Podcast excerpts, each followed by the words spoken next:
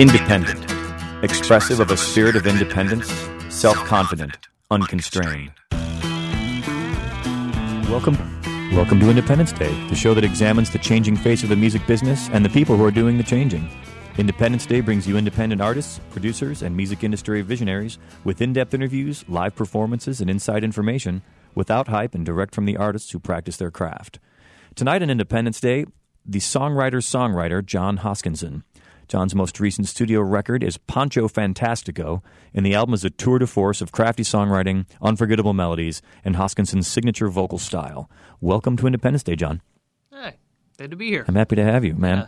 It's good to see you. It's been Yeah, a while. been a while. You should probably be just a wee bit Little closer, closer? for, for this Yeah, for for this part of thing. talking We want we want to be intimate. Not, Radio- not that. well, well, not, that you and I, Okay, yeah. but us and our and our listeners. I Radio. we've, yeah, we've crossed that bridge already in our One- relationship. one thing I, I don't doubt my masculinity and is it what was it the guy from Chicago? Is is it wrong for two men to, to love each other? Uh, I don't there's a. DJ in Chicago. Oh. is it is it wrong? Kevin Matthews I think was his name. Is it wrong for two men to to share a, a sleeping bag? Is it wrong? I don't know. It doesn't matter. Anyway I'm happy to have you on the show. You're a songwriter that I, I like and I respect and as I uh, as I was going through the music, you know, you, you gave me like the John Hoskinson box set to review of demos, and you know your your finished recordings, and that's some there's some older stuff in there too. Was it an old band that you were in? Yeah, that was like my college band. Yeah, and you know it was it was fun reviewing all the stuff, and you know I've got your albums already, and it was uh, one one thing I, I'd noticed was that it was it was actually kind of hard to pick which songs I was going to play Cool. because there's enough redeeming, crafty songwriting in almost every track, one way or another. So, I mean, as I, I was listening to them last night, like making dinner and kind of going about my business in my apartment, and I kind of made mental notes, like, oh yeah, I should include that song. And the next song would come up, and I thought, yeah, you know, maybe I maybe I should include that song too. And then pretty soon I had like six songs, or and then you know it would be just play the whole album, and then we wouldn't have the interview, and it would it would that would just be that. Probably more interesting. Um, don't say such things, man. You've got, you, we're, we're both verbose guys. We've got a lot to say Yeah. about these things. We think we, we've been talking for like the last hour, and we've probably talked ourselves out. Oh, I, I sincerely doubt Did you that. record on any of that? The guy engineer Yeah. over there. Well, the producer play that, and we could just sit down and listen to ourselves, which is what we both love to do. Well, I'm no I'm no Robbie Wrist. Last Oh. last, last week guest, dear friend. Uh, he also knows John. Plays with John from time to time. Great human being. Uh, but boy, you know, Robbie, if you're out there, man, I, We're I- really looking forward to making fun of you pretty much the entire hour. I, I can hear you talking uh, and, and, and from from here.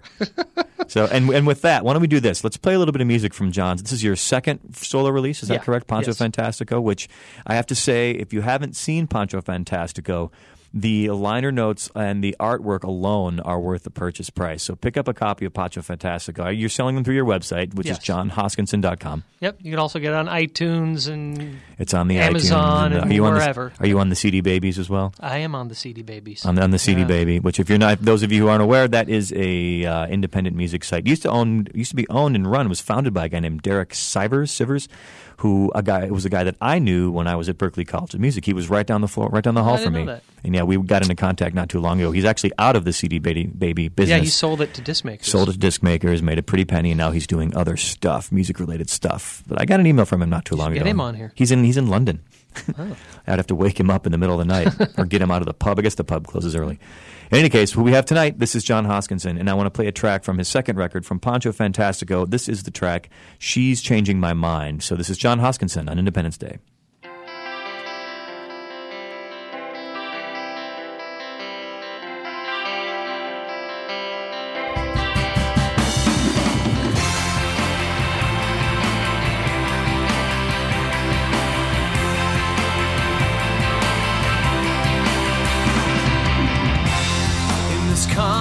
Contest of cruel, I've played it from each side.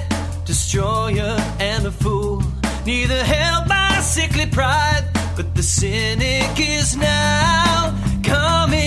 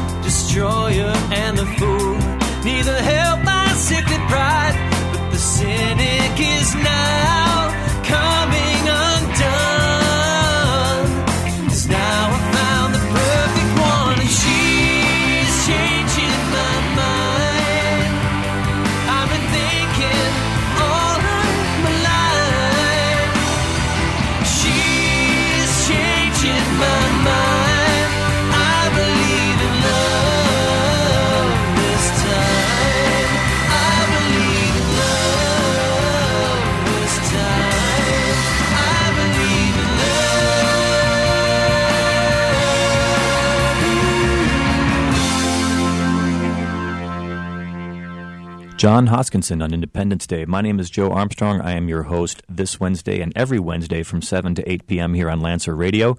You can listen to us on 89.1 FM if you happen to be in the parking lot or in the general Pasadena Metroplex, or probably more than likely where most of my my legion of fans are listening, which is on Lancer Radio, www.lancerradio.org. We are broadcasting from the campus of Pasadena City College on a rainy evening here in Pasadena, although still beautiful. California in, is always beautiful.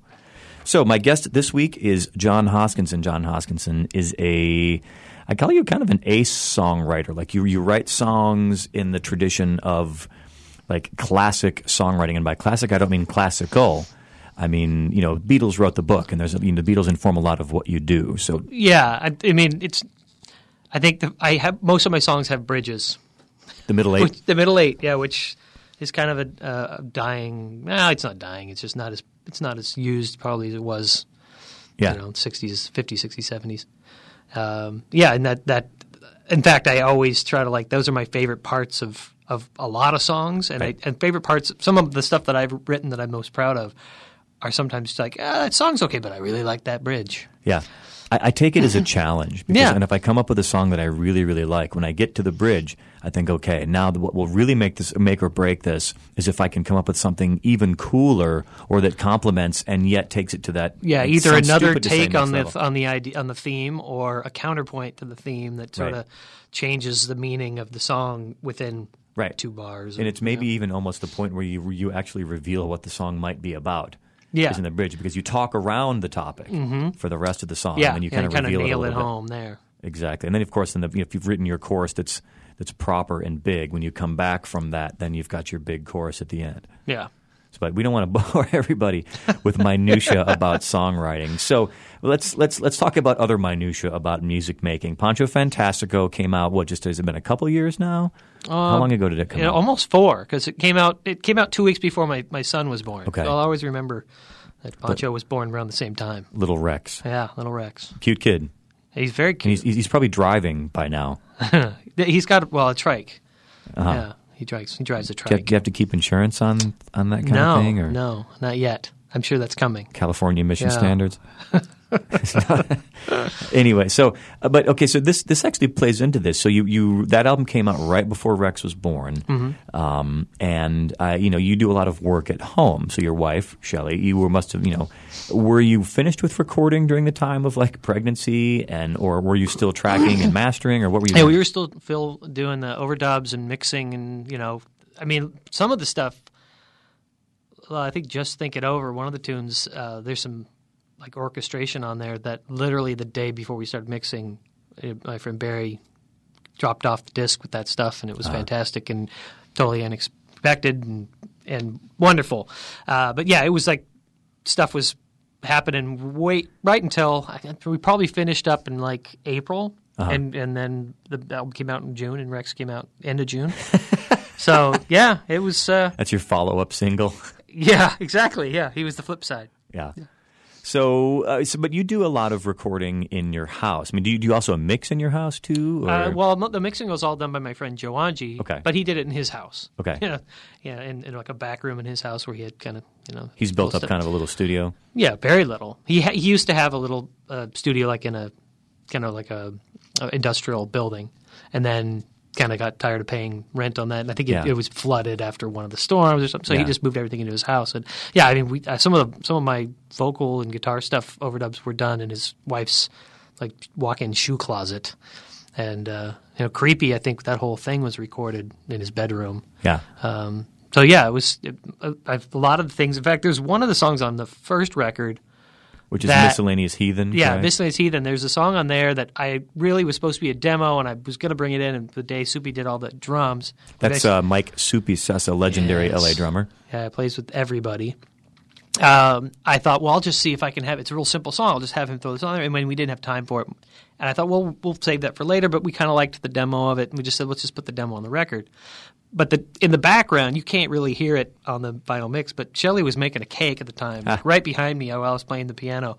And if you really listen to that track separate and EQ it the right way, you can kind of occasionally hear a spatula Uh-huh. around the edge of the mixing bowl. Yeah. I, I like that kind of realism, which is something you know in the you know in the seventies you've got like the Ramones on one side, and then you've got you know or like maybe the Sex Pistols on And one side, and then on the other, exactly yeah. what I was going to say. Steely Dan's on the other side, and they kind of represent the two- sides of that pendulum, and where you know, and I, I, you know, we talked about this just last week with Robbie. Like I'm somewhere in the middle. You Yeah. know, like I don't. I mean, I like raw, but I don't want it like I don't want slop. I don't want slop, but Yeah. and at the same time, it's like you know I, I'm I'm somewhat precise, but I don't want the clinical precision. I don't want like, everything. I don't want. Yeah, I don't want my the ride cymbal in a different room from the snare drum or something. I remember there was a story when oh you know Don Henley, what like him or not, you know he's kind of a perfectionist. That's his that's his reputation in the industry, and he was recording. I remember that you know you'd think someone as big as Don Henley, he's, he should have a studio in his house, but they were recording one of his solo records, and they they they. You know, they wanted total isolation, but the only way to get it was to literally record like just the snare, like all the snare was done like outside in his backyard, and like somebody called the police. And, you know, it's got to be Beverly Hills or Malibu Yeah. or somewhere. Uh, so you know, it's it, I guess you know, guerrilla, you know, recording goes all the way to the top one way or another. yeah. You know, just so many stories about people dragging music stands across the floor and slamming doors and things like that. You know, at our level, it's very different. It's more of a practicality Yeah, issue. it's like you just have to do it that way. Um, so okay, so you had Shelley makes a guest appearance, a guest uh, spatula solo. Yeah, yeah. On a, on a song. What else? You know, tell me tell me something else. You know about uh, about making a record at home, neighbors, or Yeah, you know, I- I- arguments with Shelley over yeah, make, there was one day, you know, because a lot of times it would have to. Before Rex came along, this was a little easier, but it was sort of okay. Uh, you're going to be having lunch with your friends. Great, I've got a three-hour window where I can just wear headphones and and sit in my robe all day and make music. And I had this one day Is where that is it like necessary that you be in your robe? Is that kind of your ritual? or Yeah. just- no, it just tends to work out that way because you. I usually I would plan it the night before. You know, I'd get everything set up because that's ninety percent of Yeah. of getting over the hump of like Oh. getting stuff done for me is like cables on putting- cables yeah, on stands on the cables stands. and stands, and I'd have to move the kitchen table out of the way so I could kind of put the vocal mic up, whatever. And so I'd get all that set up the night before, and then first thing in the morning I'd eat breakfast and then just get started. right. And so yeah, she'd come home sometimes in the middle of the day, and I would be you know hair still all, all bedheaded and scraggly, and I I just looked. She, she'd say it was my Brian Wilson, like oh Uh-huh. you, you're doing your Brian Wilson today, um, except I wasn't laying in bed. Um, but yeah, so one day I had this very narrow window, and I wanted to get this one song. I thought it's great. It's a, just an acoustic song. It's uncharacteristic, which is on the I'm going to be playing later, and it's a little trickier to play than than some of what I usually do. And I'm getting and I get a first take, pretty good. All right, starting to go, and then this car alarm goes off, And not only that, the, our apartment at the time was right next to where the security gate was. So every once in a while, you'd be in the middle of a really good take, and someone would open the security gate, and you'd hear the clang, clang, clang, clang, clang. Yeah. And if you know, you'd have to start all over. So this was this car alarm going. I thought, well, you know what? That's a sign. I need to just take a break. I'll just eat lunch right now, and then that'll someone's going to turn that off. And it just kept going and going and going. And I'm closing windows and trying to like nothing. So finally, I'm like, I walk outside. I'm like, a, I'm a crazed madman. Like, what? Who, what is going In on? your can't- robe. and you can't really tell where it's coming from because our house is on a, our apartment was on a hill, and so things are kind of sound kind of bounces in a way. I thought it was coming up the hill, and I finally walked all the way to the bottom and across Rowena, and there was an old like a, a senior home there. And there's a Ford Escort there, right by the front door. That's just, the car alarm's just going off and flashing, and then it, it would stop, and then go off again. And I go in, and I, I I'm just You're- crazed, and I'm like, you're on a mission. uh, there is a car alarm going off like right there and they said oh yeah it'll it'll turn off i said yeah when the when the battery dies but I, you Yeah. know i'm trying to get stuff done here today can you ma- oh well it's probably someone visiting we'll we'll make an announcement but they i just thought i'm hoping that like they wouldn't have the same response if let's say like a heart monitor alarm went off or something but I won't give the name of the uh, senior senator. Well, senator. maybe they're unconcerned because none of them older folks can hear, and therefore they're not getting any complaints from the residents, and therefore it's not a problem. Yeah. It's only a problem for those of us who've been up all night in our bathrobes robes recording Yeah. music in our houses. Yeah, just trying to take advantage of that opportunity. We uh, we did uh, a dorm room in a particular studio I recorded back in Michigan, right around the lake from uh, Chicago, St. Joseph, Michigan. Had uh, a big live room, which is what you want to do the drums in to get that live Yeah. sound, and the it was a house, so there was a water heater, and, and you know when you're not in California, the water heater is in the house, like in Yeah. the basement usually, and there was a we were trying to lay down this track, and there was a cricket chirping in the background. You know, we we didn't even notice it because, of course, we've got our amps down there and we've got a live drum Yeah. set and we're kind of tracking everything. But the engineer kept getting flipped out. Like I, I keep hearing this cricket. Now, you know, we're a rock band. You only hear it during certain parts, and these are loud recordings. And you know, maybe you'll hear it during a cymbal decay or something, or the beginning of the end of the song. And but so then, we, just like you, we became obsessed with this cricket. So we're you know we're we're like we sat down and turned everything off, set down our instruments, and we're searching the basement for this cricket. And we finally find it. It's underneath the water heater, and we can't see it, but we can hear it. And no matter we're banging on the water heater with wrenches, drumsticks, we're throwing stuff underneath there. It doesn't stop. Doesn't stop. We go upstairs. We don't have any bug Spray spray, but we had like I think it was pledge. So, you know, we figure it's, it's make him uncomfortable. It's aerosol. Maybe maybe the the artificial scent of lemon will, will encourage him or her to vacate. So now we're spraying, you know, and when we're wondering, you know, there's a pilot light in here. Are we going to set the house on fire? So finally, you know, we just we gave up and we're like, "Oh, okay, fine. The cricket is just going to have to be Part on the, the record, song. part of the song. It's a click track. It's- Try to play to the cricket. And lo and behold, you know, we recorded the whole track, and you only hear this song, this cricket. It's on the finished mastered recording, but then it, it becomes the right mistake, becomes the element of the recording. It's Yeah. like this left wing thing. We buried it in one side of the mix, and it's it's it's in there in the intro, and then at the very end, as the guitars are feeding back, and it's the the cymbal decays are going, you chirp, can hear the cricket. That's and, and there it is. So it's it's the cricket solo on my first record. anyway, I'm talking too much. This is not about me. It's about you. Let's play. You know, you're talking about making this this this album, Pancho Fantastico. Load these four years ago. It seems like yesterday. I'm sure. Yeah. And you know what with your with Little Rex and all. And um, this is another track off of here. This is the first track. Am I correct?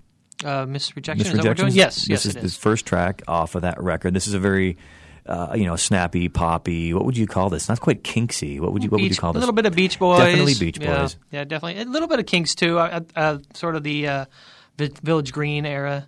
Yeah, Kinks, yeah. I've kind of felt you know everybody's got their like and, the- and like most music for me kind of falls in the Beatles Stones continuum, but you've got the Beatles Beach Boys continuum, Yeah. which is kind of its own continuum unto itself. Yeah, a little more of the English music hall Yeah. side rather than the R and B side of it. Exactly. So this is the track "Miss Rejection," also from John Hoskinson's first record, Pancho Fantastico, on Independence Day.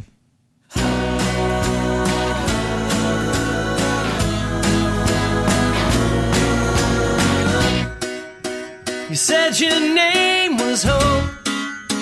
You offered me your longest rope. So you could watch me dangle from it.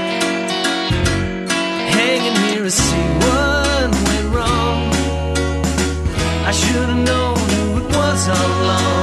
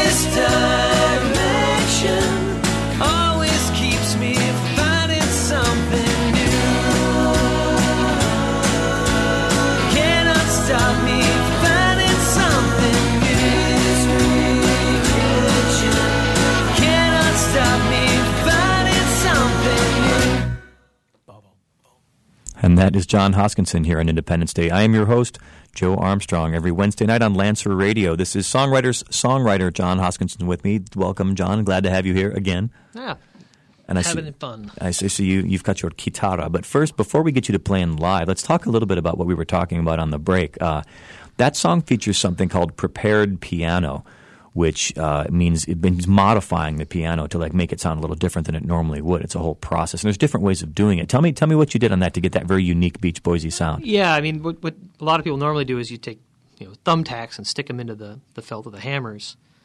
But I I was worried that that would kind of screw things up. Maybe if I once you know I, I This is know. your piano. Yeah, yeah, and it's not a, a super expensive piano. It was, you know, a, a friend, a family friend actually gave it to me years ago. But I didn't, I didn't want to do anything that would screw it up, and I can't afford to put new hammers on. so I kind of did a little research online and found an idea I thought would work. And and fortunately, I'm a I'm a terrible piano player, and I so I in that in that song in particular, I'm sticking with you know maybe a two octave range in there. Quarter notes, pretty much. Yeah. And so I didn't need to do prepare the whole piano. So I just I found I took some felt and just sort of temporarily tack glued glued tacked it up and cut strips and put paper clips on them that dangled right over each of the strings underneath the hammer. So when the hammer would hit it, string vibrates, the the uh, felt kicks up the uh, paper clip and kind of bounces, and you get that nice little percussive Yeah. sound. And it was great because it was sort of like I don't know what I'm doing. Yeah. DIY kind of thing, Yeah. and it worked out, and it sounded really nice. And Now, is this was this your idea? no, that or was this a, that was the producer. Joe Angie is my producer. Was his idea? He said, you know, your last record, you got a lot of piano stuff on there with that same kind of using the same piano and the same kind of sounds.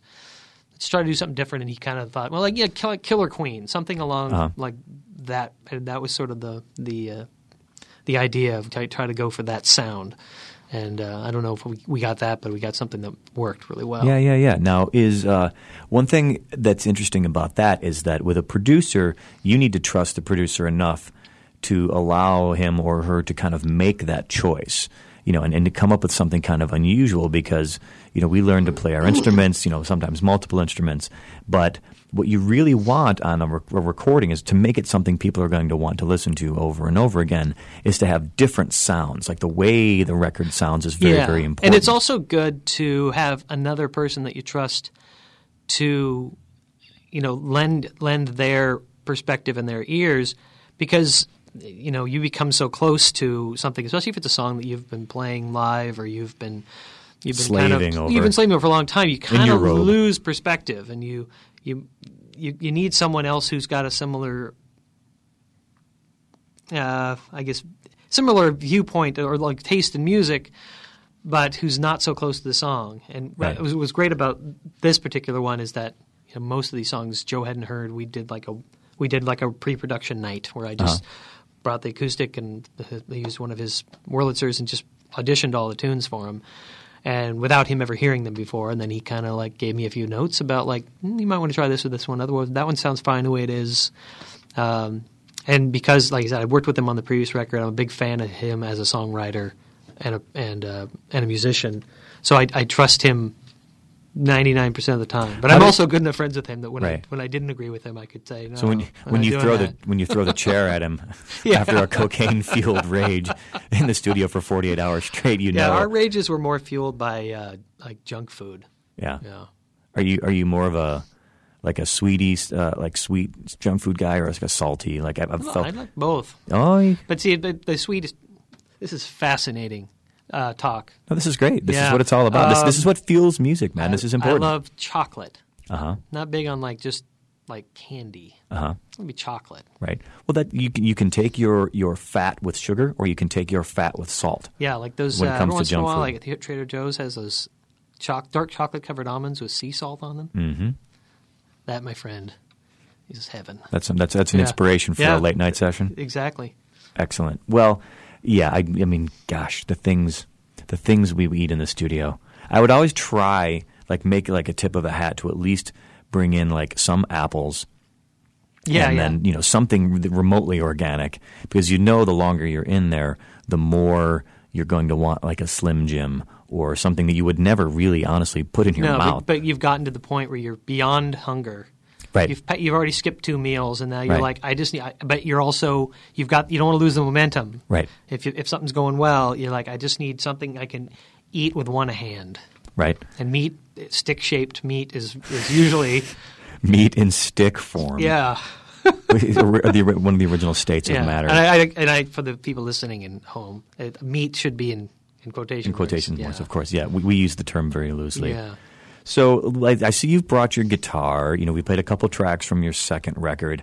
The stuff that you're when you when you recorded, I think we were talking you when you recorded Pancho Fantastico. Was that the record where you recorded a lot more songs that you end up not using? Yeah, we did like two records worth of stuff, and then I try, tried to finish them all, Mm-hmm. uh, and got pretty close. Was the goal to cull whatever you got done and then release that, or was the goal to pick the best of those and then just leave the other ones on the shelf? My or- goal was to to do two records, Okay. and uh, you know Brian Whelan, who played on most of the, most of the album, Also, an Independence Day guest from Load from I think three weeks ago, Oh, two to three weeks ago. I'm a big fan of Brian's. Um, And he plays- the and he most plays talented on some of person these in the tracks. world. Yeah, he plays on most. He plays almost every instrument except drums. I think he plays. Well, not all of every instrument, but just he makes an appearance. Uh, yeah, and every but some some of the songs he's he's playing bass and piano, or he's doing some background vocals in this. He's often playing multiple instruments on it. Um, but he, yeah, he was like, you should just do a double record. And I like that in a, in a Slim Jim fueled Yeah, haze. He plants the seed late at night. But uh, yeah, I thought no, it'd be great. I'll be able to because you know what always happens when you you finish up a record and you've kind of got some momentum, and then you kind of coast for a while, and then you realize, oh, I need another record out, and you've got all these songs, and then you have to start recording, and so there's this long gap that happens while you get that stuff figured. And I thought, I'm gonna no, I'm gonna have that other record all ready to go. Right. It's and sort then of I'll like just wait and hold off for eight months and put it out again, so it'll look like I'm just, you know. yeah, it's like going to the moon. You know, Yeah. you have to like not only do you have to figure out how to get there, but not only have to build the rocket ship, but you have to build the whole support structure too. You have to build the gantry and then find the fuel and then train the astronauts and then there's all this like this multi-step process. And, and making a record, although maybe not quite as complicated as getting to the moon, Yeah. you, you also don't have government funding behind you, so it feels like you're the one doing all. you- You're the you're the administrator of NASA as well as the astronaut. Yeah, very. I've never heard that analogy, Joe. That's it's not right at all. But Or But maybe, it- maybe John, it's so head, right yeah. that you can't wrap your head around it. All right, with that, let's let's let's do the organic thing with music. One of the things I really really love to have here on the show is to have artists show up with their instrument in tow and to play, you know, lay something on us. So uh, I see that you brought your guitar, and tell him tell me a little bit about what you're going to play first. I'm going to play uh, "Uncharacteristic," which is off the first solo record. This is the one that the car alarm Okay, almost kept me from from uh, recording. Okay, so this is from Miscellaneous Heathen, and this is a solo version of John playing it on Independence Day. Thank you, John.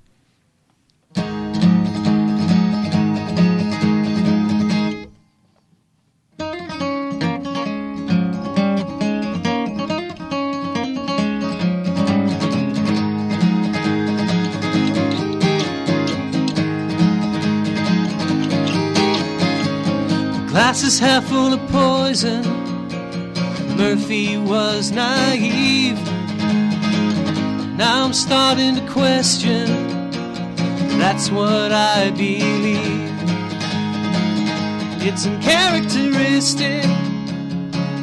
He's so optimistic. Cannot explain it. It must be you.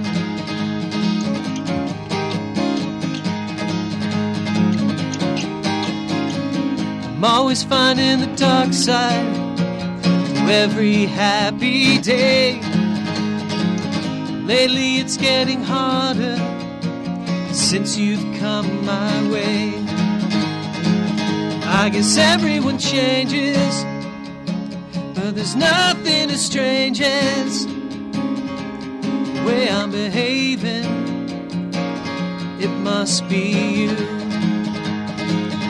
It's uncharacteristic to be so optimistic. Cannot explain it.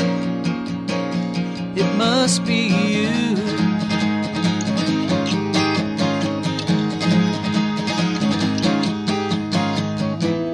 It's so blissful living in denial. Find no reasons not to smile.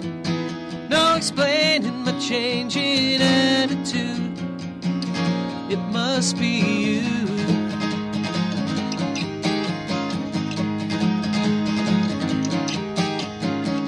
I'm always finding the dark side to every happy day. I'm wearing rose colored lenses since you've come my way.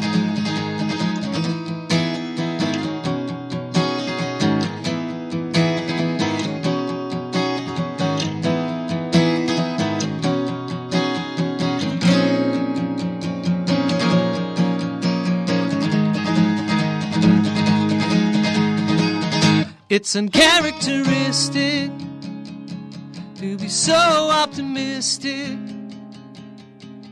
Cannot explain it. It must be you. I guess everyone changes, but there's nothing as strange as the way I'm behaving. It must be you.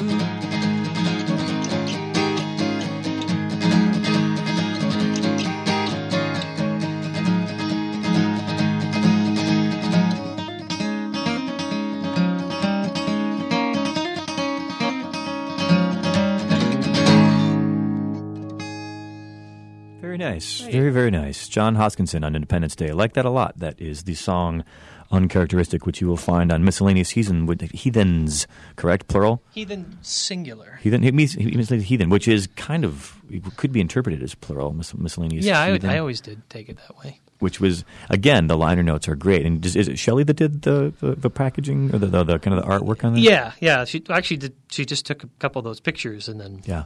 We, uh, our friend, did the graphic design. But yeah, those were just kind of nice happenstance pictures that she'd happened to have. The, and Yeah. that's where the title came from. She Uh-huh. had, it was actually here in Pasadena. That Was on the back cover there. Uh-huh. That's it was the Doo Dah Parade, and there was that n- religious nut carrying that sign Uh-huh. with a list of sins and sinners, and then at the bottom was just Well, we've got a copy right yeah, here. Let's see. bunch here. of read. It's Let's like it's pretty much everyone. I was like, yeah, yeah, yeah, okay. Uh, drunks, Check. see. Yeah. Yeah. Okay. So this we're talking about the, the, the artwork, which is something that John and I definitely share in common, which is. Uh, you know, both in the records that we make and the records that we listen to, you know, the, the packaging is kind of this analog multimedia. It's like the original multimedia experience. You know, when you got your LP of, you know, who knows what was an album. You got Rush when you were a kid, and you got your Rush LP, and you brought it home. An LP is a long play; it's an actual vinyl record, and it's this big picture with you know detail and there's and stuff. hopefully in a big thing. It's like gate, you know, the poster, sleeve would have, gatefold yeah, sleeve, and lyrics or lyrics, and like who played and it's, you know, what. recorded at Ocean Way, and what does that even mean? You know, ASCAP, what's that? Yeah, exactly. I see it on everything. Exactly. So, but I'm you know, but John's, you know, his his artwork is always very, very good. I've always been really, really impressed and amused by the stuff that he's put on here, in the best way possible. So, on his 2004 record, "Miscellaneous Heathen," there's a sign of a religious fanatic protesting somewhere here locally. Is that the is that the right on the corner of Fair Yeah. Oaks in Colorado? Yeah, that looks like that- that, that pawn, pawn shop. shop, yeah. it's been it's got to be a mob front that place because I can't Never- imagine they turn a profit. Yeah. yeah. So, to all religious phonies, sex perverts, adulterers, child killers, cheats and liars, atheists and drunks together at last, fornicators, dope fiends, garbage mouths, and miscellaneous heathen, heathen, judgment is coming by God. Yeah. So that like I we saw that and, and I said, oh, that's I, that's going to be the title of my record. Yeah. Oh, Again, uh, yeah, not a really a happy mistake, but happenstance just Yeah. the same.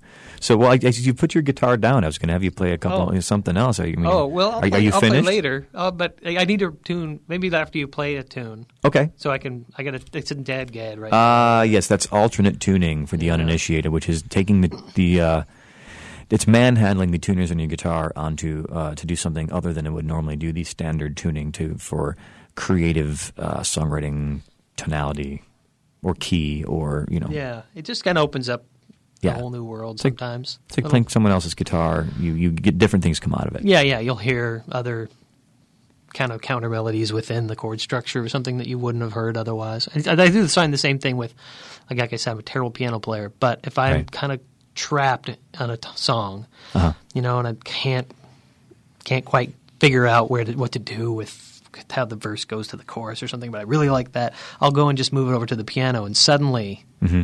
it opens up, and vice versa. If you start Yeah. on the piano and then move to guitar, you'll suddenly often find that little thing, that little melodic thread that you were looking for. Yeah, I've, I've been amassing instruments for years for that very reason to like kind of glean inspiration from mistakes or, or not knowing how to play something is yeah, fun. Yeah, you know, I have I have accordions and lap steels and basses and guitars and keyboards and Oh my!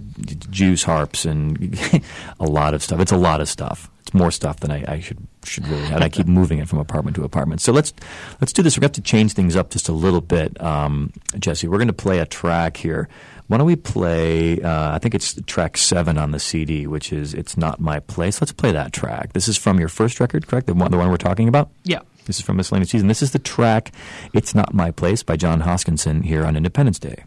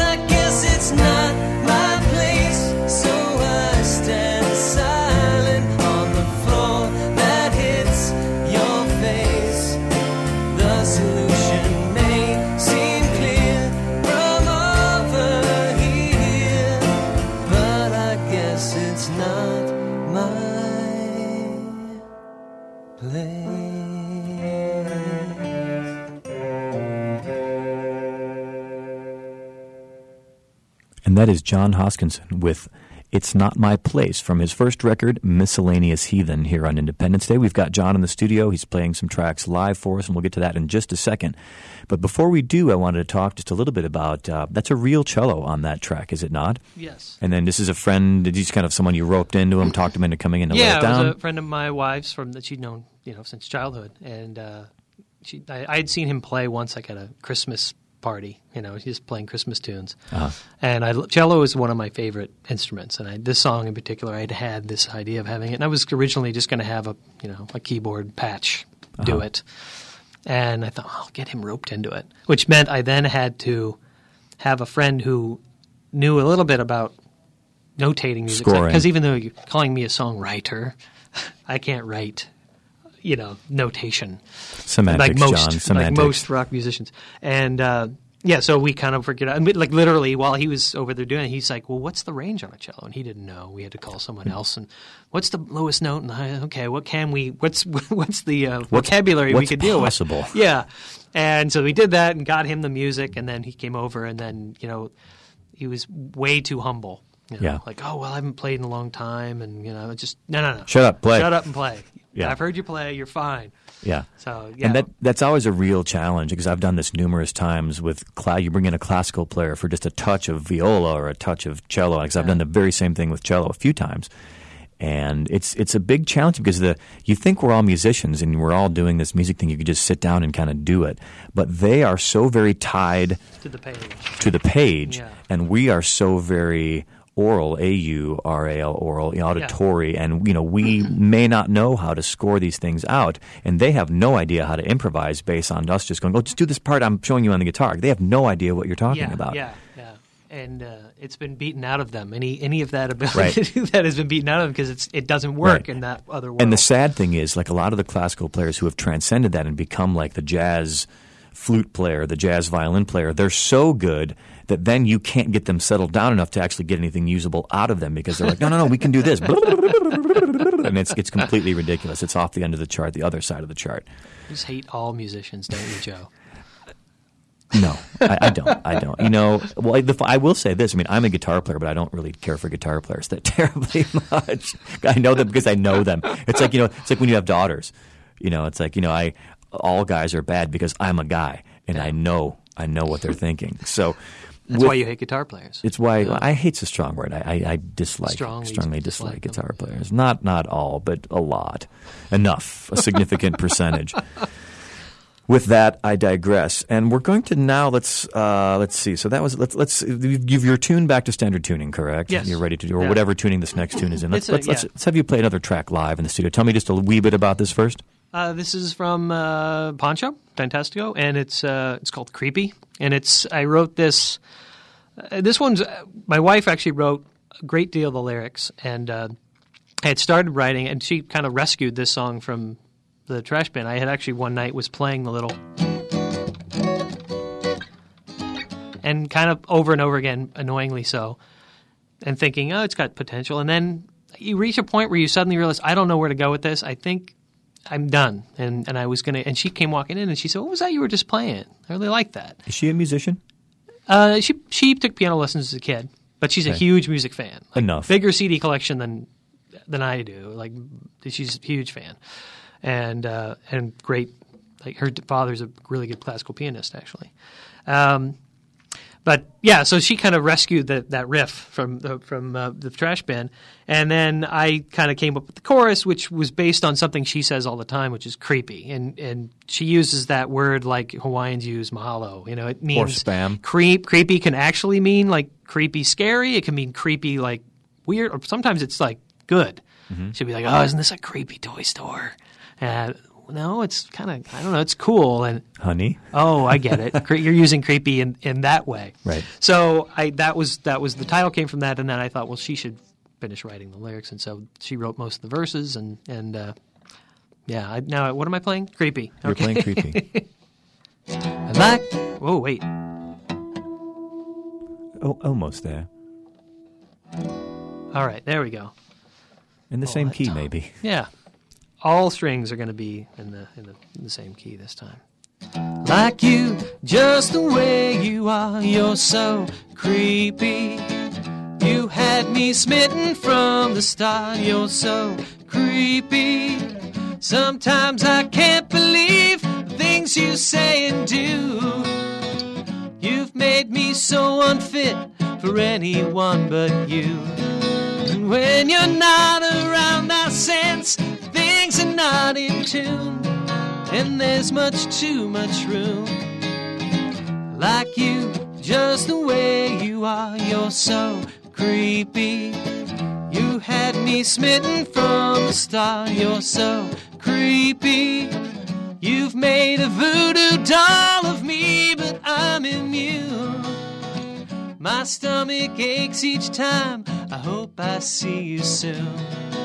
You steal my jokes, you move my things, you're souring my mood.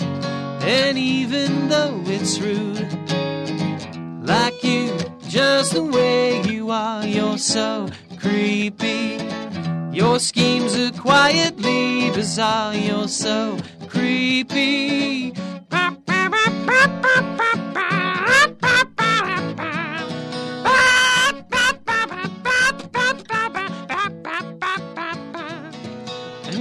You're near a window, I've an urge to push you through, but that would never do. Like you, just the way you are, you're so creepy. Your schemes are quietly bizarre, you're so creepy. Like you, just the way you are, you're so creepy. You had me smitten from the start, you're so creepy.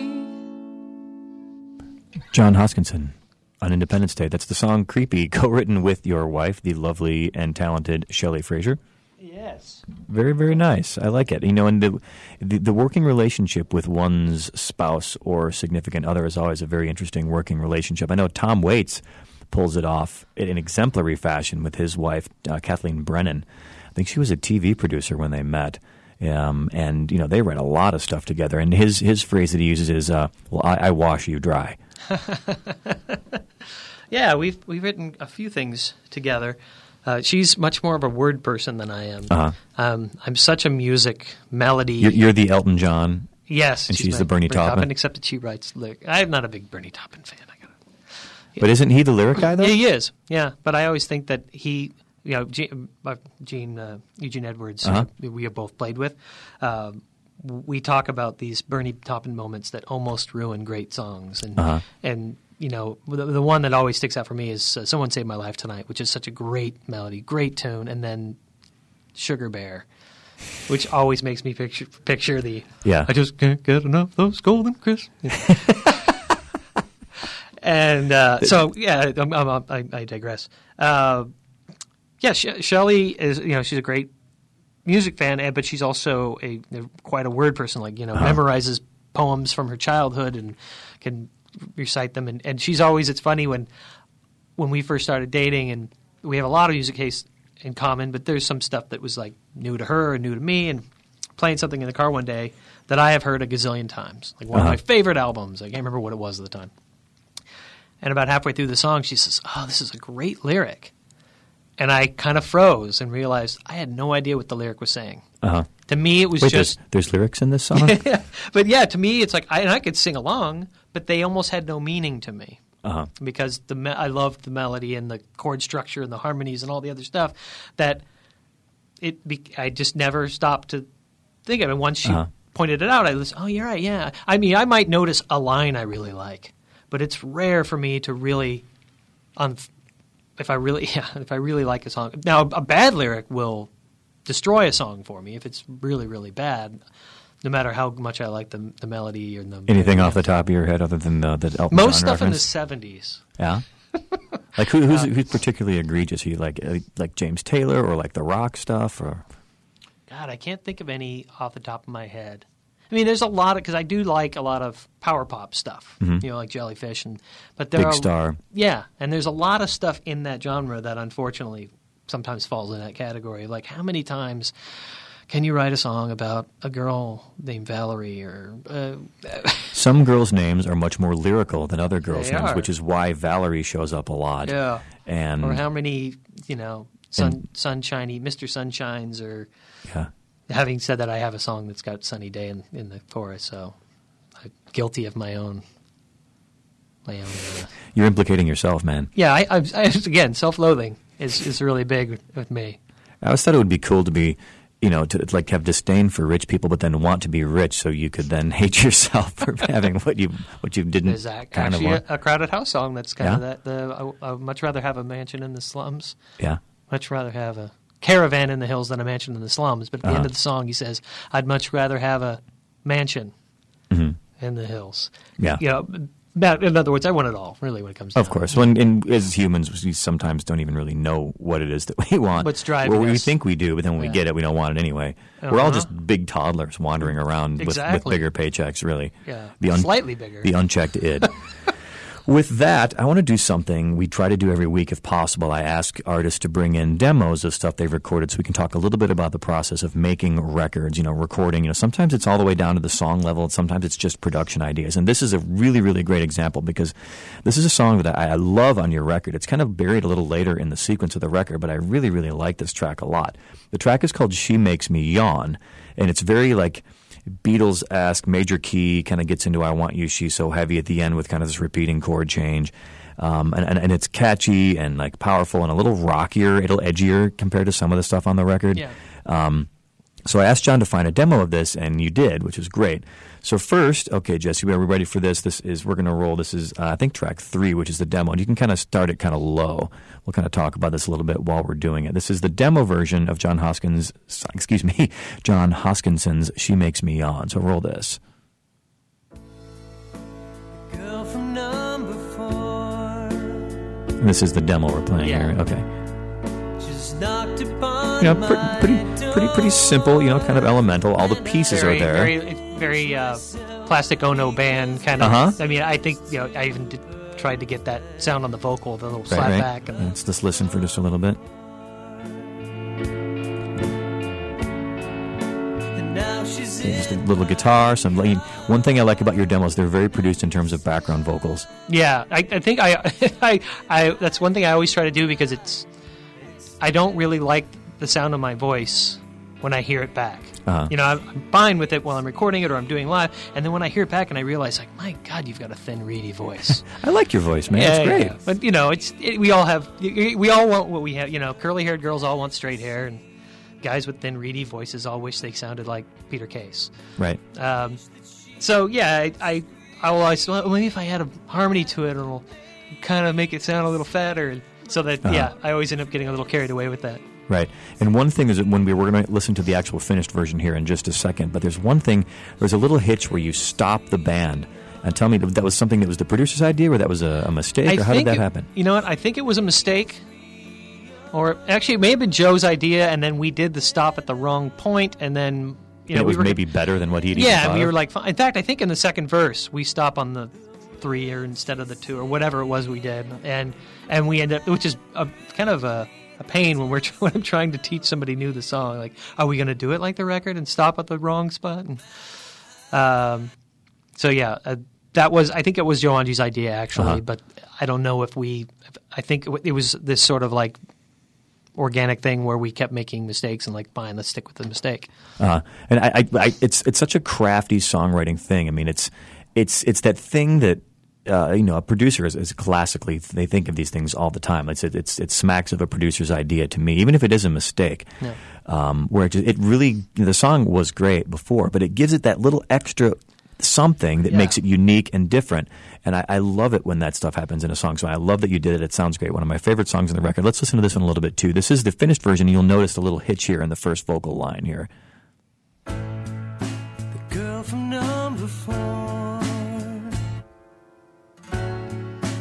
And there it goes. It's subtle, but it's cool. Yeah, yeah. It's, uh, It kind of draws the listener. well, it makes it makes it less of a basic right, song. and, It's it, and, and- and it's, it's cool enough, and it's in the right place in the song where the listener hears it and thinks, "Oh, wait, is something wrong?" But Yeah. no, it's actually intentional, which is Yeah. ten times cooler.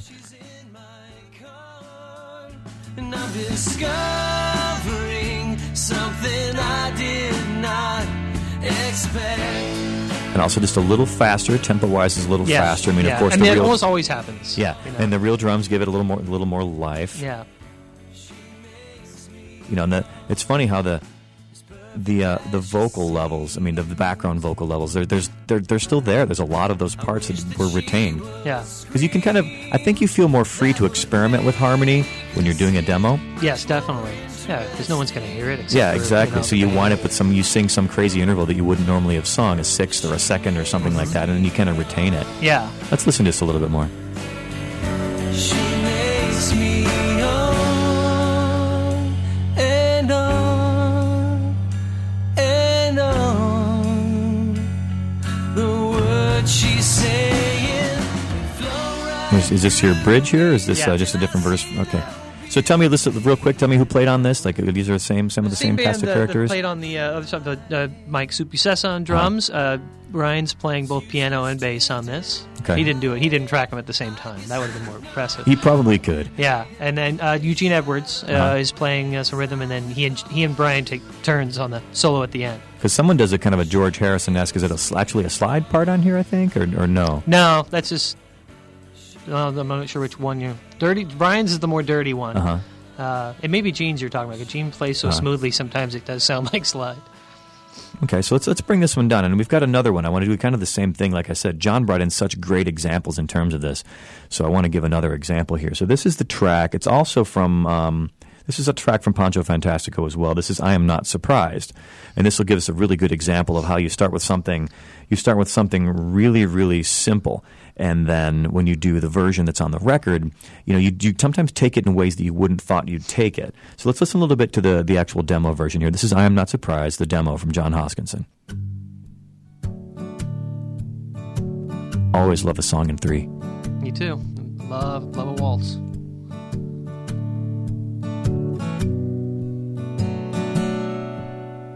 I watched you today, heard every word that you say, contribute to your own decay. It seems this time you've gone. Okay, so we- here we've got the, this again. The skeleton of the song is here. You know the. The, the chord changes, the melody's very much intact, the lyrics are very much intact. So it's like a, it's like a hull of a ship. It's just not in the water. Yeah. Does, does it get much bigger than this? Is there more more parts? No, not really. Okay, so Well, there's a chorus here. well, no, I, I mean, Yeah, yeah, I mean more like Oh. instrumentation. No, no, no. So this is was. a- I mean, this demo. Where often I'm making demos to to convince myself that it's a worthy song. You know, Uh-huh. sometimes I Yeah, have to hear it with other stuff, Yeah. and so I'll make this big produce. But this one I was pretty sure of, and it was right before we started recording anyway. And I I had played it once with Brian uh, at the Cinema Bar actually, Uh-huh. so I knew he knew it. But I wanted, I thought, well, I got to give Soupy something to listen to so he knows because you know he's very much a songwriter's drummer. He likes to know where the where the where the, the vocals best are going. kind of drummer. Yeah, yeah. Like especially the, the thing I always say about Soupy that's so wonderful about him is that you actually have to tell him to play more. Uh-huh. You know, which is really um, unheard of with most drummers. It's like he he'll he'll fight you and be like, "No, I don't want to step on that vocal. That's a that's a real important vocal Yeah. part there." And I'll, all right, okay, that's a, That's that's one in a million for a guy with sticks in his hands. yeah. So I made that demo was really made like the couple days before we went in the studio, just so they knew the song. Uh huh. And so I wasn't really thinking too much about. Though I did add some harmonies at the end that I didn't need to really be there. And then I was I was thinking of it of being more of a traditional boom, Uh-huh. you know, with the piano doing ding ding ding ding ding. Yeah, pretty straight up waltz. Yeah. And then we went in to record it, and Brian and Soupy both had very different ideas, and we didn't really even discuss it. It was just like we went in, we just did the take. It was great too because Soupy was in the, the studio we recorded at, but it was like a garage studio, and so his drums were in there, and it had a very nice baby grand, but it was in the house. So Brian was in the house, Uh huh. then it was a separate, you know, the garage was actually in the backyard, you know, d- detached garage, and then I was in the the bathroom in the house Uh-huh. with the guitar and just the three of us. Cool. And we did. I think we only did only two takes of it. Uh huh. And you know, Brian's solo was done live and everything, and, and it just sounded so not at all what I expected. Yeah. And then later, Barry Hovis added that fantastic orchestration, and and Joe added that really cool little guitar solo. Tell me, tell me a little about what Barry does. I know that you know he he, he kind of orchestrates with like organic sounding fake instruments, right? Yeah, it's he's got a really good quality computer based orchestration software. Uh-huh. I don't know what I'm talking about. even. That's how fancy this stuff is. Um, but Barry, I know through he's a friend of, of Joe Angie, my producers. I've known him for years. You know, seen him play with other people, and I didn't know he could do this. I, I'd always seen him play. He was a good Hammond player, you know, piano player. I'd never didn't know he could do this. And Joe had just given it to him and said, "Yeah, Barry's been kind of playing around with this stuff. You know, let's see what he can come up with." And Joe called me one day and said, "You're not going to believe what he did." It's Uh-huh. just, it sounds. He was laughing. It was he was so like surprised and Yeah.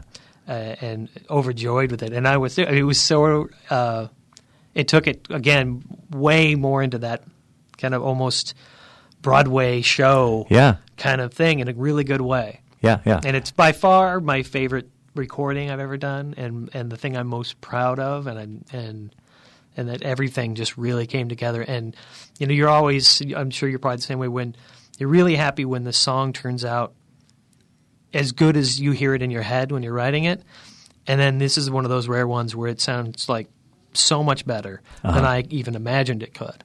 Now that I've built it up, you're going to play it a little bit, and people are going to be like, "That." Don't ever, again, don't ever say that, man. The stuff, the stuff is great. It's it's better than you could possibly imagine. I, I, I'm I'm very very impressed with what they did. You know what you did with this, what they did with this. This is truly fantastic. I think it's a beautiful track, and I'm it, it belongs it, it belongs on, a, on an expensive movie, so you can get big checks. Yeah, That's that what would I be think. very nice. So this is the finished version of I Am Not Surprised. John Hoskinson on Independence Day.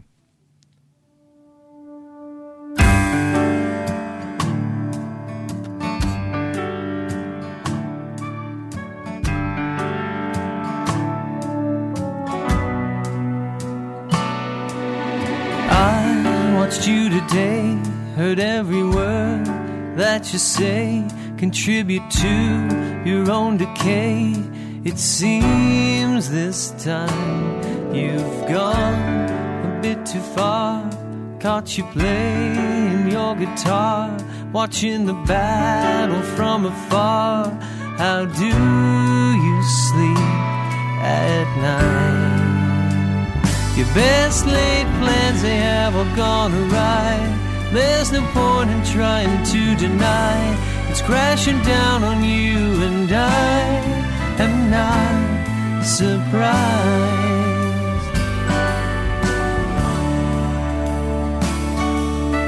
I can tell you now that it's too late to disavow. So step right up and take a bow. Don't try to shift the blame that you deserve to the ones you should preserve. Where did you get the nerve to ever sing so low? Your best laid plans, they all gone awry. There's no point in trying to deny it's crashing down on you,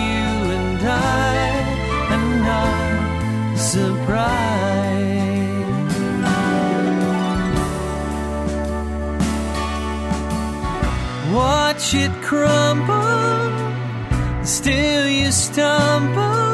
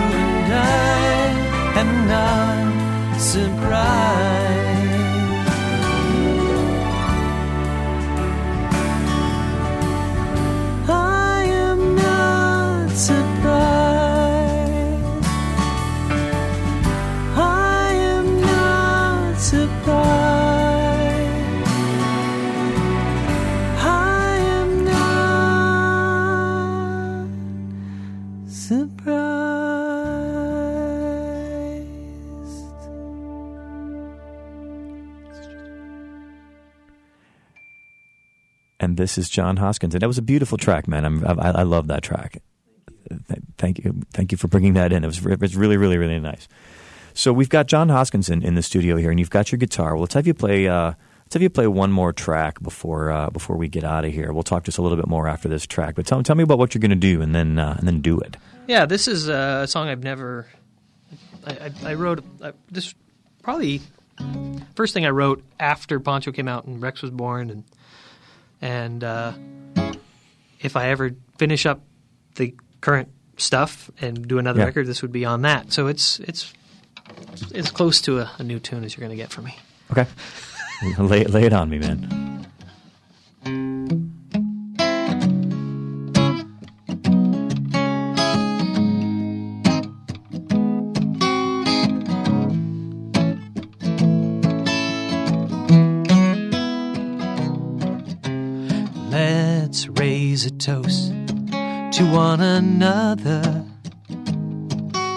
So generous are we to trickle down debris to our least brothers, like that wretch in the filthy sweater. There, but by the grace, we'd be there in his place, but someone loves us better.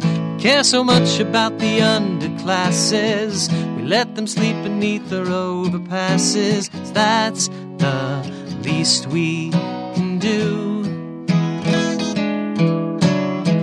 Sharing parties for the less than fortunate. They're not invited, but it's for the benefit, cause that's the least we can do.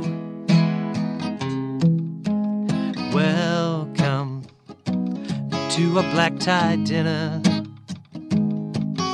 As the press releases state, how wondrous and great to be amongst the winners, the meek the earth inherit. But we'll be far away. In heaven we will stay and we will watch them share it. We care so much about the underclasses. We let them sleep beneath our overpasses, cause that's the least we will do. We're throwing parties for the less than fortunate. They're not invited, but it's for their benefit, cause that's the least we can do. We care so much about the underclasses. We send them prayers and let them wipe our asses, cause that's the least we, yes, that's the least we, that's the most we will do. Very nice, John. Tell me what the name of that track is. The least we can do. The least we can do, and that is forthcoming. The, what- on Some- the uh, yeah, yet some- to be someday finished in the future, someday before I shake off this mortal coil. before Rex goes to college, maybe. Or, yeah, maybe he'll play drums on it. Yeah, that's nice. I, I dig that too. And one thing I want to talk about real fast before we before we wrap it up, one thing I respect about your writing and always have is your your uh, ability to incorporate both humor and then like Pathos? well, pathos, but social commentary too. Like you know, that's that's, that's a little bit of social commentary in there. But Yeah. you know, there's, you've got guys like uh, is it Todd Snider, who's great, but he's done so much of like the funny song. Yeah, that he that's becomes all, cute. That, that, that, all he's all he's known for. So that when he tries to do something with gravitas, it doesn't work, or it, it doesn't. It sounds disingenuous to me, um, and it's something I, I think you do very very well. Oh, thank you. Yeah, I, I, I try to. That's what I kind of try to do. I always try to like balance things out. Like I, I'm always a big fan of people who do very happy sounding music and then Uh-huh. kind of sneak in some very either sad or melancholy Right. subject matter, or vice versa, a very melancholy song that's very very happy, Yeah. and uh, and then kind of flowing in between there. Yeah. It's it's almost it's almost Elliott Smith in a way, like morose but yet happy sounding. Yeah. You know, Nick Nick Drake to an extent, but it's hard to tell with Nick Drake because you're so. I'm always so in awe of the beauty of whatever it is what that he's doing. created that I. There's I, another example of a guy where I, I probably couldn't tell you what some of his lyrics are because, like you said, it's so beautiful that I'm just like, and he sings with this weird style too that it it, it, it almost sounds as if uh, his voice is like another worldly instrument. Like Yeah, the lyrics are almost yeah. secondary. It's yeah, it's it's, it's very strange. I, but I do love Nick Drake. So uh, one thing I want to talk about real fast before we go, I've asked every artist so far on Independence Day to bring in music to play for our, our, our, our kind of cue out music here, our ride out music. That's uh, you know something you listen to growing up a lot that you, maybe you'd be embarrassed for people to know, or maybe you are you know kind of like you hint that you might be embarrassed, but you're really not. Yeah. And what you brought in was Rush. Rush. Tell me real quick about the the, the, the, the Rush experience in the early '80s. Yeah, like well, Rush was the like, you know, got really into that like probably seventh, eighth grade, and, and I was talking to another friend about that's like there's something about like whenever you first get into really get into music, like that music always has like a place for you, and you almost can't see it objectively. It, it, it's because it's still to this day I'll hear some of those songs and it brings me back there, and I love it. And and this would be an example. And I was like that was when the Walkman first came out, and I had like a second, you know, knockoff of a Walkman, Like an know. Emerson? Yeah, it was an Emerson, I think. And uh, my first cassette that I bought, I, I bought two cassettes. One was The Who, It's Hard, and the other one was Rush Signals. And those two records, but more so Rush Signals. I listened to that mowing the lawn so many times, like I probably wore it out. with green shoes. exactly, with green shoes and occasional sprinkler heads Yeah. flying past my feet as I accidentally ran them over.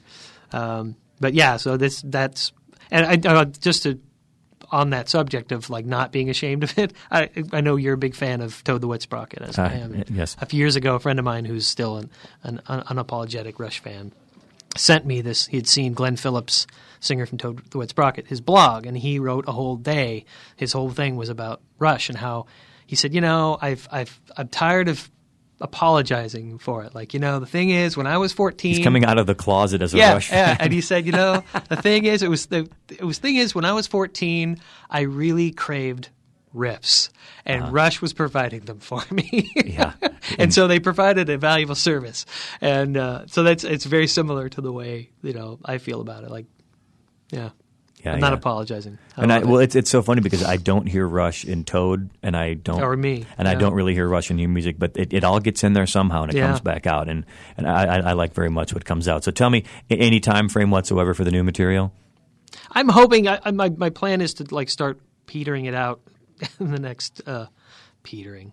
Uh, I don't even know what that means. But yeah, I, I think I'm giving up on the idea of doing an album. Yeah, You know, it's the the, the world has changed, and and my finances are are else you know focused on other things now. So you know, maybe doing like singles on iTunes, just doing download releases Yeah, of can- them, and, and that way it's a little it's a little easier to like to wrap my head around being able to finish a song. Yeah. Rather than trying to like figure out sequencing of record and making sure that you know, well, now Yeah. I need another song because these two don't work together. yeah. Cohesion is, is out the window because yeah, it only has so to be it unto, kind of that kind of frees it up. So now I have really no excuse to not finish some of them. Yeah.